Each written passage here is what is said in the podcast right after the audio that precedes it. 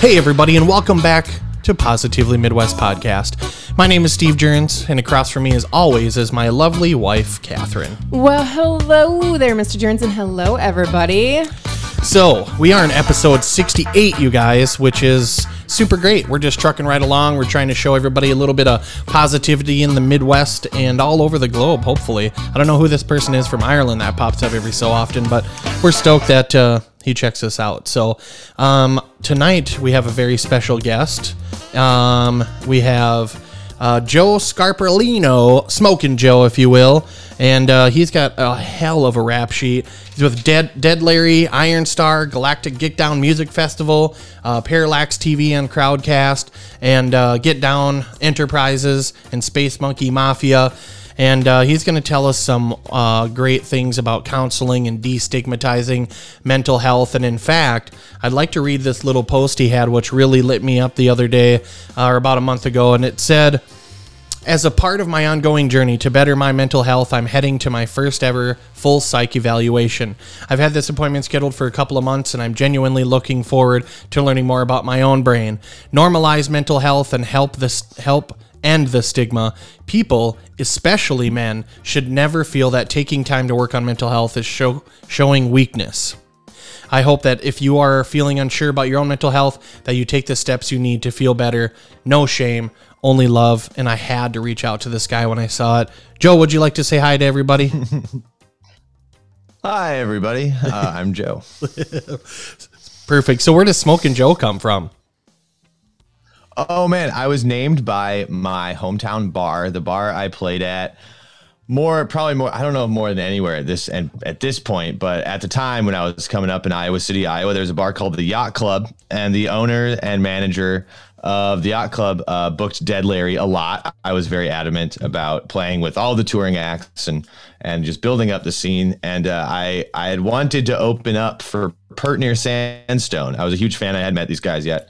Uh, which is funny because now they're my friends. But at the time, I was very nervous, and I, I had this acoustic guitar songs that I played, but I didn't have a name for it. But I was like, just name me whatever, and they named me Smoking Joe because I was a I was a pack a day smoker at the time. Oh. Uh, and uh, and then I mean, it just kind of it just kind of stuck, and then. Uh, I just started using it because my last name is it's long and it's frightening uh, if you've only read it a lot of times. You know, if you've never said it out loud, uh, and then you and you make the attempt. I understand because I host my own show and I've I've read some names in my head and I'm like I have no idea how this is going to come out of my mouth. So I make it easy on folks uh, to just be smoking Joe. And uh, yeah, I mean, I just kind of stuck with it. It, uh, you know, and I mean, if it's not broke, you know, there there are other smoking Joes. There's smoking Joe Frazier. There was a boxer, I think, in the uh, I want to say the '60s. Mm-hmm. And then uh, and then there's another like blues player named Smoking Joe, and I've never said his name out loud. It starts with a K, but uh, you know we don't really cross paths a lot. No, no, there's never been any any confliction. You know what I mean? It's very we have the same name, but I think we're all very distinctly different. Well, I hope I didn't butcher it then. Scarpolino. Oh no, you were very yeah. It was it was. I mean, it, from what I Scarpol, Scarpolino. Yeah. The uh, so I think I think you were very if if you didn't nail it then you got very close because I didn't have any like reaction. okay, good. Uh, so but uh, you know people people have gone to call me scallop potatoes, Saskamoche. Uh, you know they just they just see the SCA and they go to town and they just have a good time. So so it's it's all it's all good with me. awesome. So uh, obviously, I read your your post, which uh, I really appreciate. That's kind of how I started my journey. Uh, I had a pretty rough childhood, and and our marriage has um, kind of been rocky here and there. And uh, a couple of years ago, I decided to finally actually look into it, and it's been the best decision of my life. And so, a year or so ago, we started Positively Midwest, and that was one of my missions of many was to destigmatize uh, mental health and also uh, specifically men. You know, there's so much of that Midwest traditional, Absolutely. yeah, tough guy, you know, that kind of stuff. So I really wanted to break that up, and I'm curious what your thoughts are on on some of that being from Minneapolis. Yeah, I mean it's it's weird. I guess I get more of the tough guy attitude uh, from my generation when I lived in Iowa. Uh, when I moved to Minneapolis, I met a lot of like progressive people. And the longer I'm here, the more I kind of gravitate towards folks that have been, you know, introduced to mental health in their life and that it is an active part of their life. Uh, but at the same time, like I still have friends that after I made that post had called me and been like, Hey man, I think it's cool you did that. There's no way in a million years I would ever put that on my, put that on my Facebook, you know, but I think it's cool that you did. And I was like, that's, well, that's a step in the right direction. I was like, you know, cause it's, uh, you know, it, men have a really hard time being vulnerable. And I've never really felt that in my life. So i kind of use it to my advantage. You know i feel i have my own set of issues but being vulnerable has never really been a problem for me. So what started you on your journey a few years ago to seek out counseling oh man drugs and alcohol alcohol mostly. Uh, i uh, you know i i I, I definitely had a pretty great you know upbringing but as i got older i went through a lot of traumatic events and uh, a lot of death, a lot of you know a lot of changes, and uh, and what had turned from like you know a happy, fun party atmosphere turned into a you know an addictive atmosphere. And I was drinking way too much. I had you know years, you know not not years of lost time, but many years with little bits of lost time, which I kind of helped identify through therapy. Time that I literally don't remember, um, which was kind of a it was it was a real eye-opening thing to have a name for like oh there wasn't just this fuzziness in my life like that has a name and it's called lost time and you should recognize that like that's when my addiction was so bad that i don't remember any points of my life during that so like i woke up one day after an event uh, after a music festival and, and you know and uh, and i really i just didn't want to feel like that anymore you know i'd been meaning to trying to you know, get my shit together. Or sorry, I don't know if we can swear on here. Get my life sure together. Oh, nice. Because I can't on my show, so I just like didn't even think about it. Uh, but you know, uh, but I was just trying to get it together, uh, and I and I needed some help, and I and I did a lot of research. The day after, I had been awake for you know however many days, two or three days, and and I and I had been drinking the entire time and uh, you know, and I just I didn't want to do that anymore. I didn't want to feel like that anymore. I know it's like, and it's it's supposed to be fun when you start, and it is. But you know, as I learned through therapy, you know, your your your bare minimum starts to raise up and up just to feel normal again. So you're like your chemicals are all out of whack in your body, and it's it's just insane. So I uh, I found a therapist, a counselor, technically, uh, that on her bio online, she referenced some sci-fi themes, and I'm super into sci-fi. and with her, I can talk about my issues and I can relate things to the fandoms that I love so much. So I can be like, this reminded me of this episode of Next Generation where this happens, and she'll be like, I know what you're talking about. and, and uh, it was really just kind of a match made in heaven. I've been with with her ever since. Um, it I did a I did I sent messages out to quite a few, you know, and I even talked to a couple other ones, but which I think is important. You know, you kind of you can't just pick your pick one and go, but but it's uh getting started. That's what it took for me. I mean, I, I, I saw I saw rock bottom coming up real quick, and I didn't want to hit it. I guess. That is one really good point about, you know, your counselor is that everyone needs to know it's not a one size or one counselor for everyone. Like if you go to a session and you just don't fully mesh with somebody, seek out a different one. You know, because you Absolutely. have to find that person that you totally can connect to so that you feel comfortable going and then you're getting the most out of that session. You know and there's some there's some people that come from some walks of life that what at no fault to them what i have to say is good they're going to judge me for it. You know whether whether they're trying to or not whether they have the answers and i need to know that they at least understand where i'm coming from. You know what i mean? It's not like i don't hold any ill will towards that but people are just different. They come from different places and and it's it yeah it's important to find someone that you that makes sense to you yeah, I think that's something we talk about too. You know, you you might have gone to a counselor or a therapist, but then you didn't quite connect.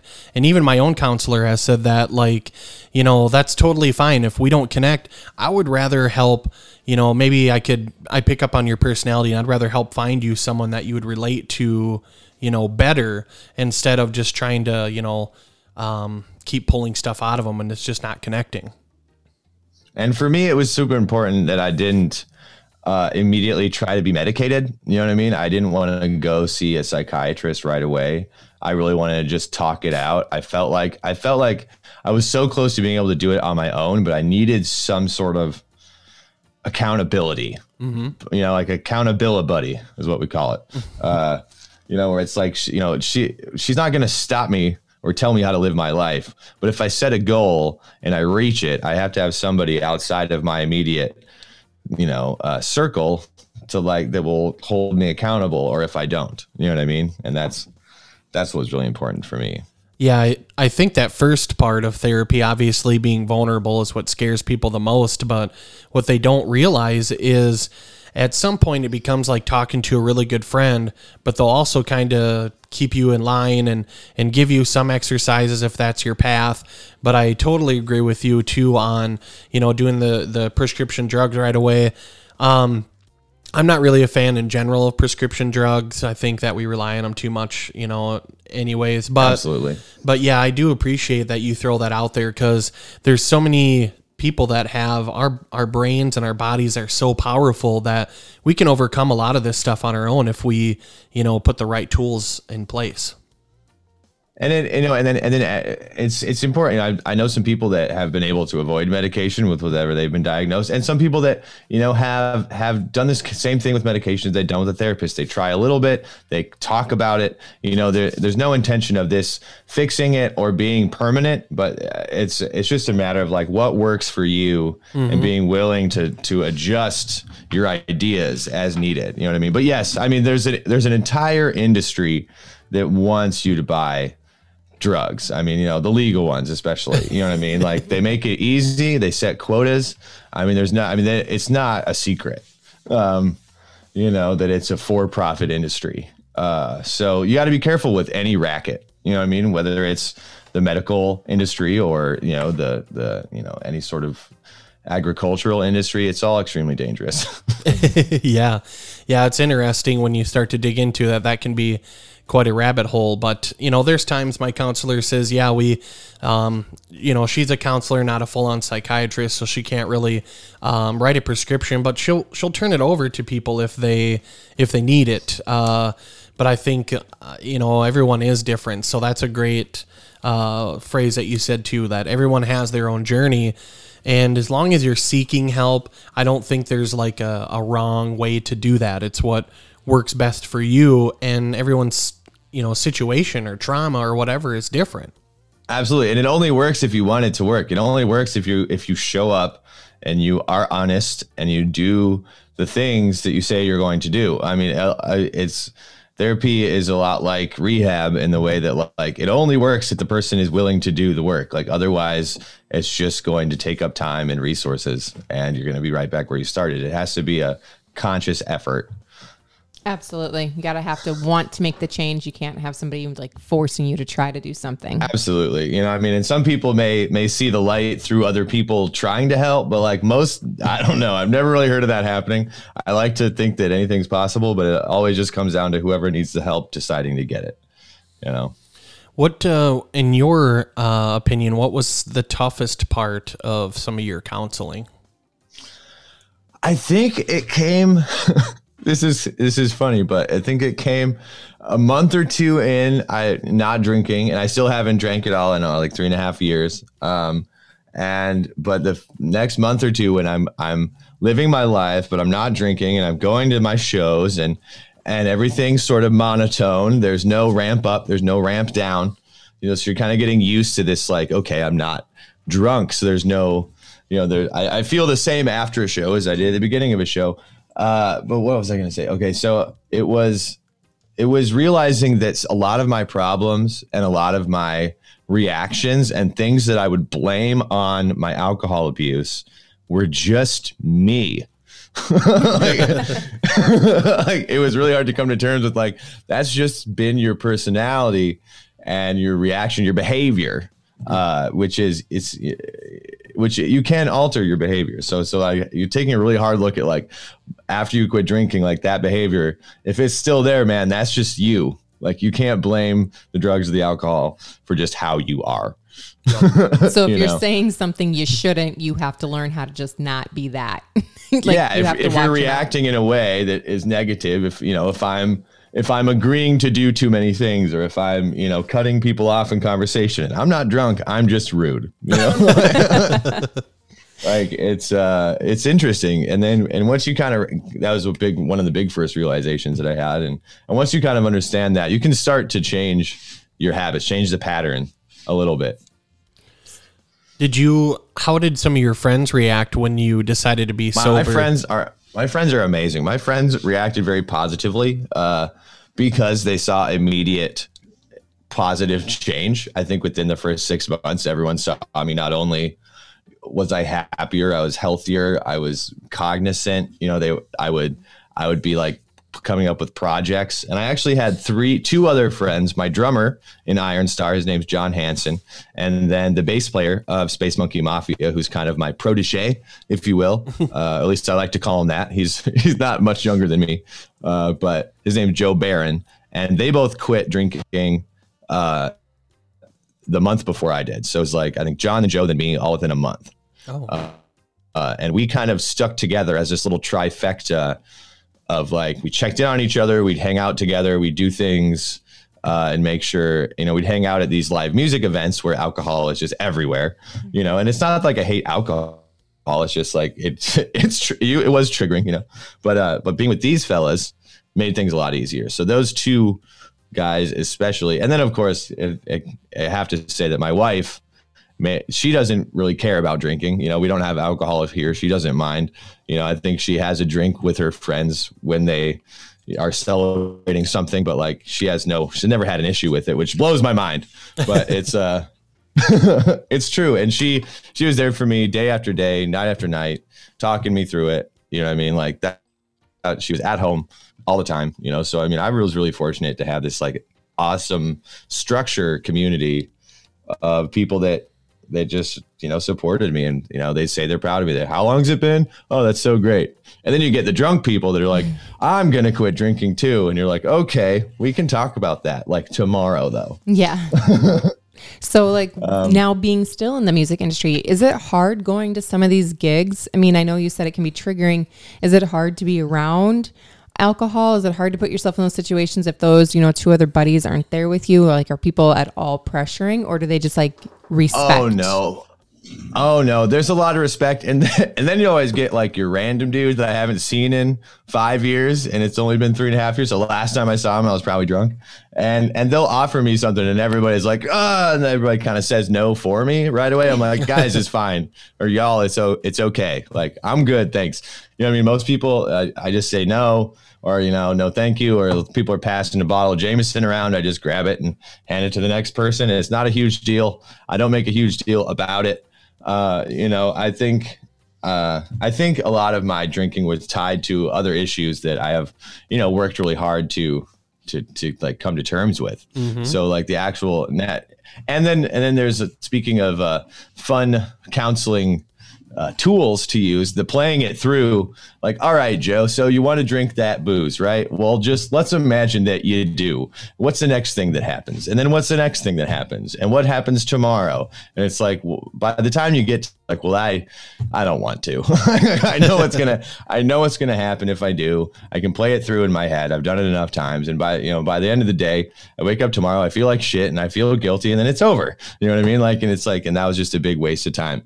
And it sets your clock all the way back. You know what i mean? And that's a huge motivator uh, for people that are staying sober is that you know that meter of how long it's been is mm-hmm. extre- extremely helpful. So so while I, I do tend to leave parties, uh, it's anywhere between eleven and one. These these these uh these days, you know, when people start doing shots of Fireball, I usually take off, um, and not because I feel triggered, but because I I, I will get caught in the same stories a bunch of times over, uh, and I won't I won't be able to match enthusiasm with their, and I'll just get tired and I'll just go. Uh, so so I it, but no one is upset by any means. So so it's uh it's a weird it's a weird thing, but I'd like to I, you know I'd, my community is very supportive and and I don't feel pressured in any way.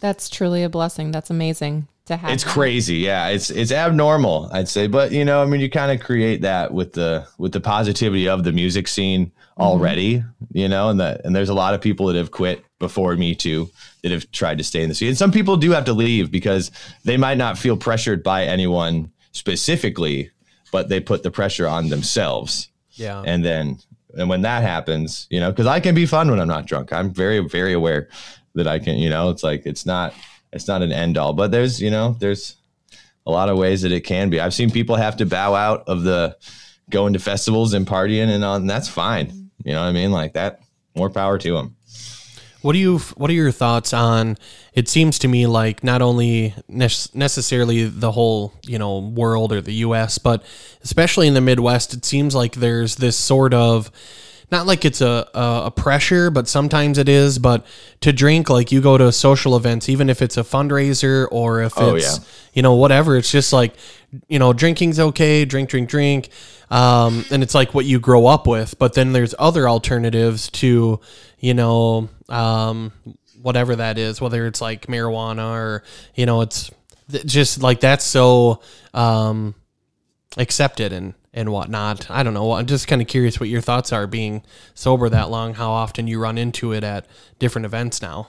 Oh, it's it's I mean it's all it's everywhere all the time and people use anything happening as an excuse to drink. Uh it's very true, you know, but at the same time usually the things they're using as an excuse are pretty fun. You know what I mean? Like whether it's like, oh, we're gonna go out for brunch. I'm like, sweet, I love brunch. I don't need mimosas at 11 a.m., but I'm going to enjoy hanging out with my friends in Sunday morning. You know what I mean? Like, mm. but but it's like everything you do, whether it's a, yeah a fundraiser with champagne or an after party with PBR or whatever, like there's always a drink associated with that time. You know, it's like this year on St. Patrick's Day, I did literally nothing. I, I was like, I'm not, not even gonna, t- you know, it's just, there's, there's a lot happening out there in the world, and none of it's for me. I'm just gonna, just gonna chill, and you know, and I'm, I'm sure people had a lovely day. Do But, you uh, have you found yourself getting left out of things? Do you think because you're you're not the the drinker guy anymore? Oh, I'm, I'm sure, but I don't care. Uh, uh, you know, I'm sure people have left me out of things, but I know, I know what I'm missing. I've been there. I was there for you know a decade at least. Of, you know, if people aren't inviting me to their drinking parties, it's because they know I'm probably like, uh, you know, I'm a, I'm over it. You know, so like, I don't know. They can leave me out of that stuff all they want. I guess yeah. Do you my attitude. do you find yourself telling others or giving them advice on maybe they should stop drinking or how much better you feel now that you don't? Um, and does that you know cost you any friends that way too? Or Uh, I I hope not. If I have lost any friends that way, I am blissfully unaware of it. Um, but I do know, I do know that when I do have friends that I see drinking to cope with things, drinking instead of dealing, I'll bring I'll bring it up. Uh, I don't tell. I never would never tell anyone to stop drinking, but I'll be like, I noticed that your alcohol consumption is not it's not celebratory, dude. Like what you're doing is, you know, masking up your feelings about this this recent trauma. You know what I mean? And I know everything that's happening, and I can see it. And if you tell them that you see them, you know, they might think they're fooling everyone. They they might think that they're like nobody knows I'm drinking because I'm sad right now, even though I'm pretending to be happy. It's like I can see you. You know what I mean? And that sometimes breaks down the barrier enough for them to like really look at it themselves, and sometimes it doesn't. Uh, but I, you know, I feel like I feel like I would only I would only approach someone's someone unless I felt like they were a danger to themselves. You know what I mean? If they were if I saw their their life, you know, being affected in a negative way, because there's so many people, uh, you know, that that aren't addicted to alcohol that do enjoy it and can have a couple beers and they go bowling and it's not a huge deal. It blows my mind. um, but it's possible. yeah and that's you know that's you're coming from a place of care it's not coming like you're not coming from a place of righteousness when you're doing that for somebody you're truly coming out of a place of care like this is your friend you're really just trying to look out for them so it's you know how you can come across like saying those things i think is what some people need to be aware of when they do it. It's Oh, yeah. as long as you're coming from a good place of love versus just um high and mighty you know? There's a different right. concept because if because if they're drunk people annoying me i mean instead of telling them you shouldn't drink so much i just leave. It's like I just get out of there. Uh, you know, and I try to, I do try to make a mental or sometimes a literal note when people approach me about either recently quitting drinking or they want to quit drinking or they're upset about their drinking so that I can talk to them about it later. Um, because in that bar, that bar atmosphere, in that party atmosphere, in that celebratory community atmosphere, you don't really want to like pull them aside and sit them down and try and change their life. But I do kind of reach out, you know, a day, maybe a week later and be like, hey, I remember we had this conversation. I wanted to see how that's going or what you're thinking, just in case like that's what they need. Because people probably told me that you know I was drinking too much whilst I was drinking too much, and I don't remember that. Mm-hmm. You know. So so I try to I try to be that person uh, when I can when I have the energy and the and what you know the when I you know and it's I try I it's important not to overextend yourself or also kind of be like this and you know superhero figure in your head you know I mean I can't like save people but but if they reach out to me personally I do try to follow up that's awesome. I always commend people too when they, you know, alcoholism. I think with it being so prominent in so many situations, and it's not like um, breaking any addiction is easy at all. But if you were addicted to heroin and you get through that, major- more than likely a lot of your friends probably aren't just shooting up heroin all the time but if you right. you break off alcohol addiction almost everybody is still drinking all the time. So that's why i wanted to dive into uh-huh. you know right. your circle of how hard that might have been. Right. And i mean and there are commercials for it. It's on the sides of buses. Like like it's everywhere man. Like it is it is the most celebrated intoxicant, you know. And I mean that I feel, you know, I feel like it's ludicrous to have alcohol be like the one drug that's that's legal that like is celebrated and and researched and understood and you know destigmatized. You know what I mean? I feel like that's ridiculous. Um, but you know, I think I think the way that you know, I think our society, especially in America, has dealt with uh, substances in general is just kind of is abhorrible. It's yeah, it's it's terrible. You know, it's you know, it's it's uh, you know, I don't want to get all political about it necessarily, but because uh, that's this is not that show, but but it's uh, it can be frustrating. Alcohol is everywhere, and uh, you know, I still check in on my friends that recently quit drinking, and you and you honestly start to realize who else has already quit drinking. Or you're like, who does? Oh, I didn't realize that this guy been hanging out at shows forever. He doesn't drink at all. Like, or she, you know, this couple hasn't drank for 20 years, and I remember seeing them at everything, but I didn't realize that they weren't drinking alcohol. You know what I mean? They were just there, and then you start to realize that, and then you know, it's, so it's like it becomes more and more common. You know. So we did an episode um, with a girl in our community that had been an uh, opioid addiction. And so she, you know, we asked her about the other forms of, you know, recreational use of drugs. And so her standpoint was like, she didn't believe that you should be able to have recreational marijuana because she thought that, that would just be a gateway going back into her opioid, opioid addiction and things like that, that she had to quit everything and not be around it. So now, do you feel like if you have an addiction to marijuana or if you don't believe like you should be drinking like do you think that people can still responsibly use some of those other you know recreational things like marijuana or do you feel like it's all about even playing field? Oh man.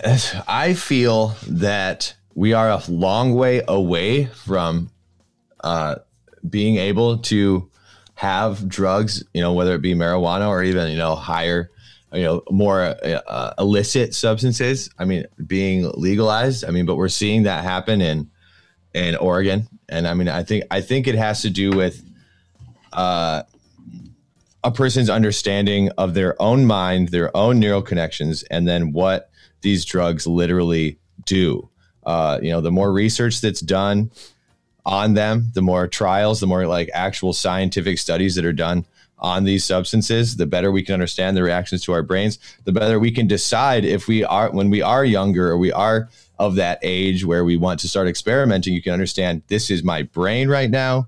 This is what these things are going to do to it. You can make an educated decision on what to do. And then the chemicals that, if they are legalized, would be what they say they are. which is a big problem in the you know in the trying to recreationally do anything. Uh, is is you know if if it's not regulated, then it's you have no idea what it is. So I think we're a long way away from that. But I think that if humanity decided to embrace the complexities of the brain and substances and then learn about them, we could reach a point where, yeah, I mean, it would be you'd be able to to make those decisions with some with some I don't know uh, education behind it without without just you know being like I want to feel different. What do you have? Yeah, You know, like I think I think that's that's about where I am. But at the same time, I I mean it has to make it super difficult. You know, like let's say you're in Colorado and you you know everybody's smoking weed constantly everywhere. I mean, you know, in New York they just made it legal to smoke weed in public. You know what I mean? So it's like it's a part of our culture and it's you know that's the way things are moving. But if you relate that to your other addictions, that's got to make that 10 times as hard. So Yeah, that's. I really actually like how you explain that. I, I think uh, I'm probably a bit of a proponent of at least some medicinal marijuana because I think that they'll, you know, hopefully they'll find a way to then, you know, make it that's right for you. As you're saying, per the individual, you know, you go into your dispensary with your prescription or whatever, and and then the, like you say the more we learn about it the more that they can you know get the right stuff that's for you based on what you need you know it seems like some of these cancer patients that can't eat or have nausea or crohn's disease you know some of those i see some really strong benefits from certain cbd or certain um, medicinal marijuana. Um, and so back when you said how it's kind of crazy that a drug like alcohol is is so common, not only common but it's advertised everywhere. And here you have something that's relatively natural even though it's, you know, we got a hold of it and made it super potent, but either way, you know, it's like uh it's like a step in the right direction of some natural style of medicine instead of these opioids or just you know you have to take six different drugs because they all counteract each other you know Yeah, and I mean, you know, oh, they used to put opium and, and cocaine and, and medicine that you'd get from your barber before there was a pharmacist. You know what I mean? So we've come a long way, uh, you know, from from you know being able to buy heroin in a bottle in the Civil War era to now. Uh, you know, uh, it's it's insane. But I think one of the reasons that we understand like the CBD effects is because it's been legalized in enough places for long enough for the scientists to do their thing. You know, it's uh, it's it's just kind of a natural evolution. But I think you know, I think that uh, it, it gets really deep when it just comes to like where all the money's made. You know, there's a lot of money in keeping drugs illegal, whether it's from the cartels that are selling them or the cops that are arresting people and charging them and putting them in prison. There's a lot of profit to be made off of keeping drugs illegal. So as long as that is the case, and uh, you know the people kind of just abide by that being the way things are. I mean, I don't, I don't see like a real progression in our immediate future, which is kind of a downer, but it's just uh, you know it's just kind of the truth of times we live in I don't think I could have said that any better myself. that was beautiful. Uh, so let's talk for a second about your uh, psychiatric evaluation. Um, I, I know you haven't gotten the results back yet, but how, how was that process, or how do you think someone could go about uh, setting one of those up themselves? oh well i did a uh, let's see i asked my therapist or my counselor uh, about uh, she, you know we had she was like well you've reached you've reached a pretty consistent baseline you know I, I pretty much you know was who i was the same way for a long period of time is basically what that means you know without any outside influence. So maybe now would be a good time to go evaluate your brain. And i thought well that that sounds great. Because she thought and i thought and we agreed that i had been medicating myself uh, for things that might actually exist that might have a name.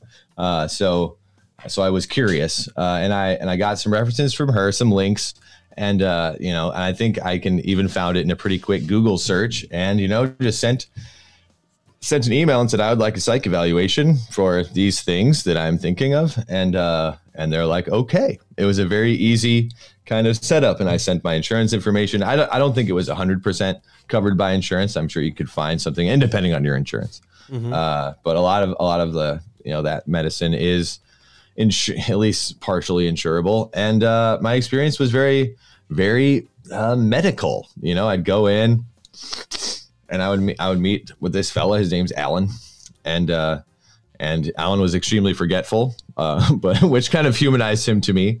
Uh, he was he had like forgot some things on our first appointment, and he had to we had to delay things a little bit. I'm like, okay, so I'm dealing with a person, so that's nice, uh, you know, not a robot. And uh, it was a lot of a lot of puzzles, a lot of memory things. They have me uh, look at a picture, you know, look at okay, here's a you know here uh, here's a shape you know, and then you know you have you have all these blocks and you have to make that shape with the blocks. Here you have 15 seconds. It's like, okay, it's like two colors. So you like make these shapes, or he'd say a bunch of numbers and I have to repeat the numbers. And then I have to, he says a bunch of other numbers and I have to repeat those numbers, but backwards.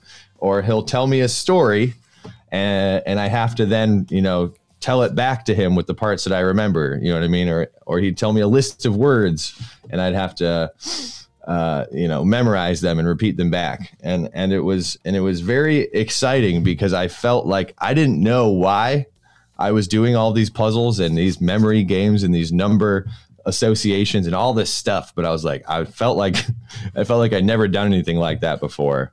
I was like, whatever I'm there's no right or wrong answer. It's all just explaining what your brain does based on these things and these studies that I mean, I think you know, probably have, you know, of historical value with like people that have decided that, oh, if you do this way on this test, this is a sign towards this thing, you know. So I am, I am so anxious to find out. Wow. like about my brain. Yeah, I'd be curious to. uh We should do a follow up on that sometime. I was gonna say, yeah, I can either like do like a quick follow up. You know what I mean? We don't have to do a whole a whole nother Joe episode. Well, I, I would. Well, I wouldn't mind that. But I, you know. Well, good. That means you must be enjoying yourself. So that's great. Oh yeah, you know I love to talk. I have. To, I created my own talk show just so I could get it out every week and not, not annoy all my friends every time I see them. Uh, but I'm, I'm, a talker. But uh, yeah, and and it was really fun. And then uh, I filled out online. I filled out a questionnaire with the you know the classic. Sometimes you know, often, never, I don't know. Like I do this, I do that, you know, mm-hmm. like all the way from like I hear voices to, you know, I don't know how to start things or I start a bunch of things I can't finish, you know, like really things about your personality that, you know, that you really have to kind of be honest with yourself. Like, do I do that? Am I like that? I don't know if I'm thinking about this line this long. Maybe it's just sometimes, you know, it's, uh, and I think I think being honest on on this, I kind of you know kind of it's hard because you want to, a part of your psyche wants to be like I'm fine, like there's nothing like, uh, but at the same time, those questions do come up where the, it just hits it right on the head. You're like, well, yeah, I do that. Is that weird? Like often I do that all the time. Like, you know, so so yeah, I I will find out on Friday. I have a phone call in the evening, and uh, and then yeah, I'll, I can let you know when that happens, and we can we can check in. Awesome. Yeah, because we, I've been doing a lot of online courses now lately uh, through like the Greater Good Science Center, and then I'll soon be starting one through the, um, to be like a practitioner, positive psychology. And one thing I've learned is that the common thing, anyways, is that there's been just tons and tons of studies. So when we say like, "Hey, you feel this way, you're not alone," you know, it's true. And a lot of times people don't even realize it. But even just picking up a few things, you know, uh, if you don't feel you you can afford therapy for this amount of time, or your insurance won't help it, I mean, even if you go once a month or every once in a while, that impact over time, it also gives you a lot of compassion and empathy towards other people and I think it just eventually brings us all together a little bit closer because we realize we're actually all just the same trying to figure this this crazy life out all on and our own. things things happen that you can't control and you and I mean you it's it's kind of like it's even if you don't think you need a therapist, maybe just get one to have one for when bad things happen uh, because they're bound to happen. I heard this a, a lot recently you know, like I'm so glad I had my therapist. I had a, I had a friend pass away recently. Uh, there's been the civil unrest in our city, mm. let alone like the global disasters happening. And I need, and w- as those things happen, like I'll get to my two weeks will come up and I'll be like, all right, well, I'm glad we had this scheduled because this whole thing happened to me yesterday. You know what I mean? Like, and and I'm so glad I had that in place already. I didn't have to like find someone while I was dealing with these extreme emotions. So it's I would suggest people maybe if you're feeling okay even, you know, but you know that you have hard time dealing with things as they pop up, like it's just it's good to have. Like it's good to have that resource. Yeah, I, I uh, thankfully our insurance covers most of it, so I go every week. And honestly, there's times I walk in there and think, well, it's been a great week. There's nothing to even talk about, and and then as we're chatting, it's like, oh yeah, well, I guess this happened, and then maybe Catherine and I squabbled about something, and oh yeah, my friend said this, and oh work, and and you're like, it's it's good to get that process all out there, but she'll also say, well, just think of all that stuff that happened to you this last week, and you've built this re- resiliency that you, you really didn't even think anything bad really happened this whole week. Right. So that can speak volumes too as you start to kind of build your own, your brain habitually gets to be a little bit more uh, resilient that way. Stronger. Absolutely. And you you practice, you practice little things, little little tricks, you know what I mean? Like counselors are full of little tricks, little tricks for your brain, you know, like when this happens, just you know, just think of these certain things. Make a list like this, and you're like, well, "That's silly," and then you start doing it. You're like, "Well, that worked." it's like we're all so concerned about going to the gym, you know, and trying to be fit, and which is really good to you know want to be healthy because you know healthy body makes a difference in our life. But it's like the the counselors are just like the gym for your mind.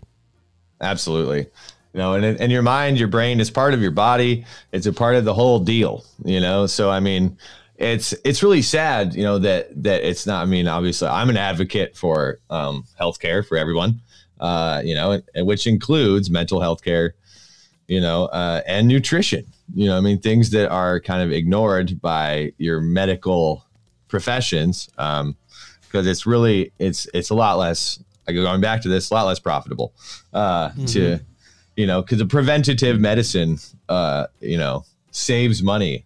So the people that work in in preventative medicine uh, are just the best kind of people because you can tell they're very, they're in it for for good. Yeah, I found uh, the term root function medicine or s- something like that. Those tend to be people I gravitate towards a little bit more nowadays. right.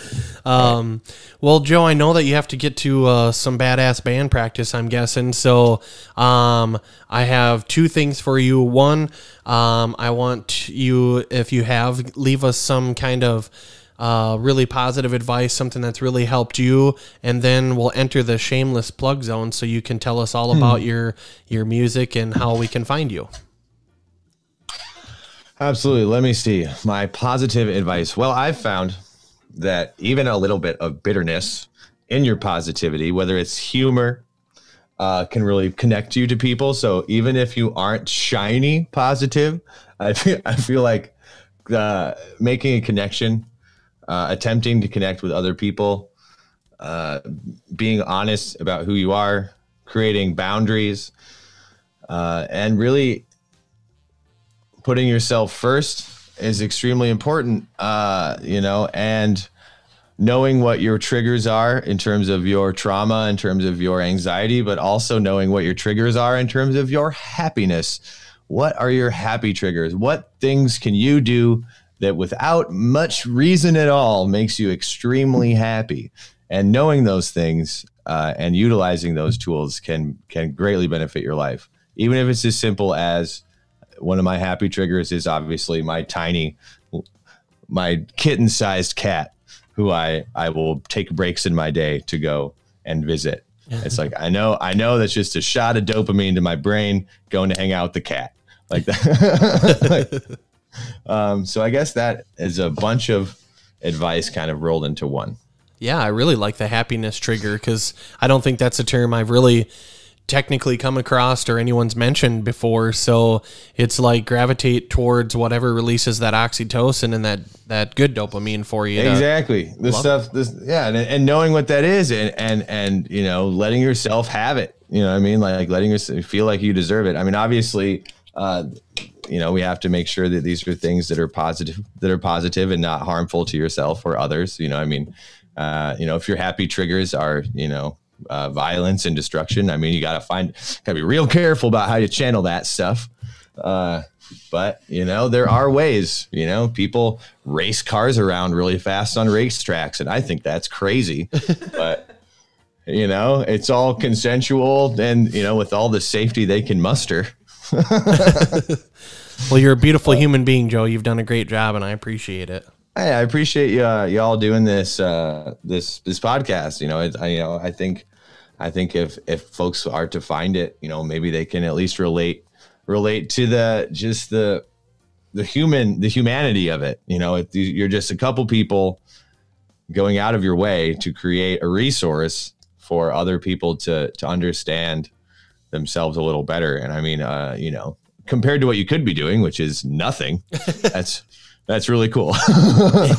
We could have had negatively Midwest, but I didn't think that was a good Right. idea. I mean, you'd have a, you'd have a, you'd, it'd, it'd be easy to find guests for that too. yeah. well, uh, let's enter the shameless plug zone, Joe, and tell us all about uh, you and, and what you're currently up to with music and how to uh, watch you, listen to you, and, and all that. Oh man, there are lots of ways. Well, we'll start with Smoking Joe. Smoking Joe is who I am. Uh, I I wrote this as kind of my bio, but it's a Smoking Joe is a man, uh, which is me, but it's also a band consisting of anywhere from two to twelve members. Uh, SmokingJoeOnline.com. Uh, no G, just S M O K I N J O E online.com is a really good way to connect with me personally. Uh, I also have custom songs you can order. Uh, I write songs about pets for people. I write custom songs for uh, people's anniversaries, uh, bar mitzvahs, whatever you need uh, a song for. Uh, I do that. I also have uh, um, uh, the ability to book me to come and make and play dinner. So there's lots of ways to get uh, Joe shows. A lot of things I came up with in the pandemic as ways to to keep the music going without seeing too many people. and then my bands, uh, Iron Star is a band. We're coming out with an EP very shortly. That can go to ironstar.band.com. There's Dead Larry. That's deadlarry.org. Dead Larry is my 17 year old band. Uh, same four dudes since uh, we came up from Iowa. We formed in 2004 in high school, and uh, we have been trucking along ever since. So, I mean, I know Dead Larry is probably my most popular band. So, but we are actually playing some shows this year, which is very exciting.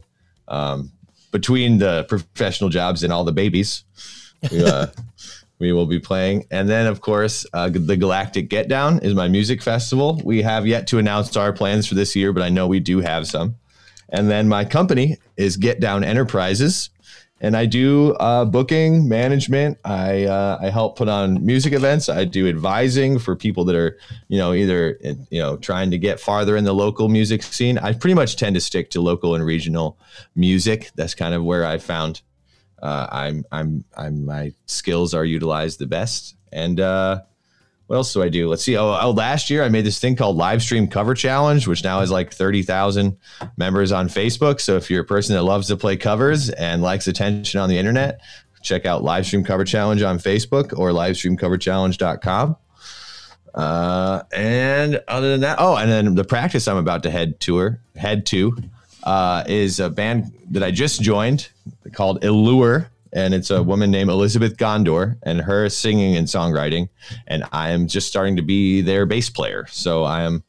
Uh, we've done one show so far, and we have a big show at the end of the month in northern Iowa called Blake's Visual Emporium. It's in Okoboji, Iowa, and that has Dead Larry and Allure both playing. So I will be playing uh, a couple sets at the end of the month. And you can check that out at bveparty.com. You are a man of many hats there, Joe. Yeah, people are like, Joe, how do you make a living, you know, with the local music industry? I'm like, there's one word I have for you. It is diversify. Yeah. Like, That- oh, you like music? What kind? I got music for you. Like, you know, I uh I don't know. I just try I try and be the guy that I always needed when I was a up and coming like young nerd rocker. So I I seek out the nerds and the rockers and try and try and see see what they can do for them. Well, you're doing it and you're doing a great job, and we appreciate having people like you out in the world. Hey, likewise. Yeah. So, um, so mostly I'll just make sure to reconnect with y'all at the end of the week, uh, and make sure uh, we can schedule a little pop in and I can be like, oh my gosh, I found out that I'm this. Or like, actually, I have no medicatable symptoms. So I don't know what's happening. I guess I'm just this way. You know, who knows? It's uh it's it's uh right now I'm I'm I'm very curious. So I I'll I'm happy to come back and and and satiate everyone else's curiosity as well. Yeah, that would be awesome. You would be the first uh, second interview, so it'd be Smoking Joe Part Deuce. Yes. you know, and you know, I can talk. I mean, I'm sure, you know, and d- depending on what's going on in the world and in this city, we might have a lot to talk about. So, Most definitely. Awesome. Well, thank you again for being on. I think we're going to drop your episode this coming Wednesday, actually, because it's been pretty fluid. I don't have to edit or anything. So, cool. um, we'll, well, drop. uh, I will make sure to give that a share. And uh, all my fans that are listening, make sure to give Positively Midwest a like on all of their, you know, all of their uh, various pages, Facebooks, YouTubes. Oh, YouTube too. YouTube.com slash Smoking Joe Music. I got a lot of stuff on there, folks. I got like episodes of Smoking Joe Show, pet songs, random videos. Check it out. It'll be cool. That's, Perfect. uh, I think that's Attaboy. Cool. Thank All you. Joe. Thanks, Joe. Well, you have a very good band practice and tell everyone you know that Steve says hi. Absolutely. Will do. Thanks, Steve. Thank you so much. Thank you. Bye. Bye. Yeah. Bye. Well, what do you think of that? You know, I love meeting these guys that really have gone through this. And, you know, I think what's inspires me the most is that instead of just running away and hiding away and being like, never putting himself into this situation of being around alcohol again, he's like, it's out there. It's part of the world. It's what my friends do. So he has learned how to do that, be around them, have his willpower of being able to say no, well, so he can still have his social interactions, you know, but while knowing what's best for him. Well, and we always talk about being part of the example in the world too, and not that everyone has an alcohol problem, but because it is so prominent, you know, he's out there continuing to be part of the change that's possible. Maybe he's in a group of people, and like he mentioned, at some point somebody is considering that, and they're like, "How can he do this?" and and so on. And now he's proven that it's possible to do that, and it is a constant battle, you know. But then he took took it a step further, and he went through the mental health, uh, you know, counseling and now he's doing the psych evaluation so he's continuing to grow and so i've been doing counseling now for oh, well Two year years. couple years Two years, yeah. yeah so you know and it, it does constantly evolve and now it's uh, put me into a place where i want to learn more about it so i'm taking the online courses and by no means would i consider myself a counselor or a psychiatrist when i'm done but i'll be able to help people just you know take it to another level you know or maybe introduce you more into because my personality is a lot different than some. So maybe you connect with me and you're like wow i never would have thought that he'd be going to counseling or or he had these struggles. He's always so happy and and so on. But at one point in my life that was just a cover up and uh you know i was really feeling bad inside. So it happens to everybody. I think every single person gets depressed at some point in their life, and uh, it's it's great that there's people like him out there that are willing to tell us these stories, and and uh, I am proud of ourselves for continuing to do this and uh, coming along with with us, and we're 68 and counting. Yeah. You know, So- and the one thing about Joe taking that psyche eval is he's wanting to learn more about himself. So what he's trying to find is, you know, things that maybe he didn't realize were affecting him. It's all about getting to know who you are. Taking mm-hmm. time. You know, we've talked about that. Okay, your mental check-in today. How are you? Truly, how are you? You know, stop and talk to yourself in a minute and take time to analyze how you're feeling. You know, we all deserve that. So it's great to get to know yourself a little bit better. Yeah, and there's more shit out there today than there ever has been. So be the light, be the change. Just help each other out a little bit and just don't be such a jerk sometimes. Just help each other out. Yeah. And if you are being a little rude, then find out why. Because it's inside you. Mm-hmm. And everybody's got the capability because we had to build this world together at one time. So let's keep building it. Don't be tearing it down. All right. All right. Close it up. Yeah. Yeah. Are you sure? Um, like I think so, but I could totally go for hearing a little John Wayne in the pain right now. Oh, okay. Okay. Thank you all from the bottom of our hearts for listening to the Positively Midwest podcast. Our hope is to inspire, engage each other's thoughts, and leave you with some great advice. Be sure to join our Facebook group and follow us on Instagram at Positively Midwest Podcast. Make sure you like, comment, share, and screenshot our podcast with all of your cool friends. Every little bit helps. We are on most all major platforms, and you can stream it on our website at positivelymidwest.com. Thank you, and as always, please always stay positive.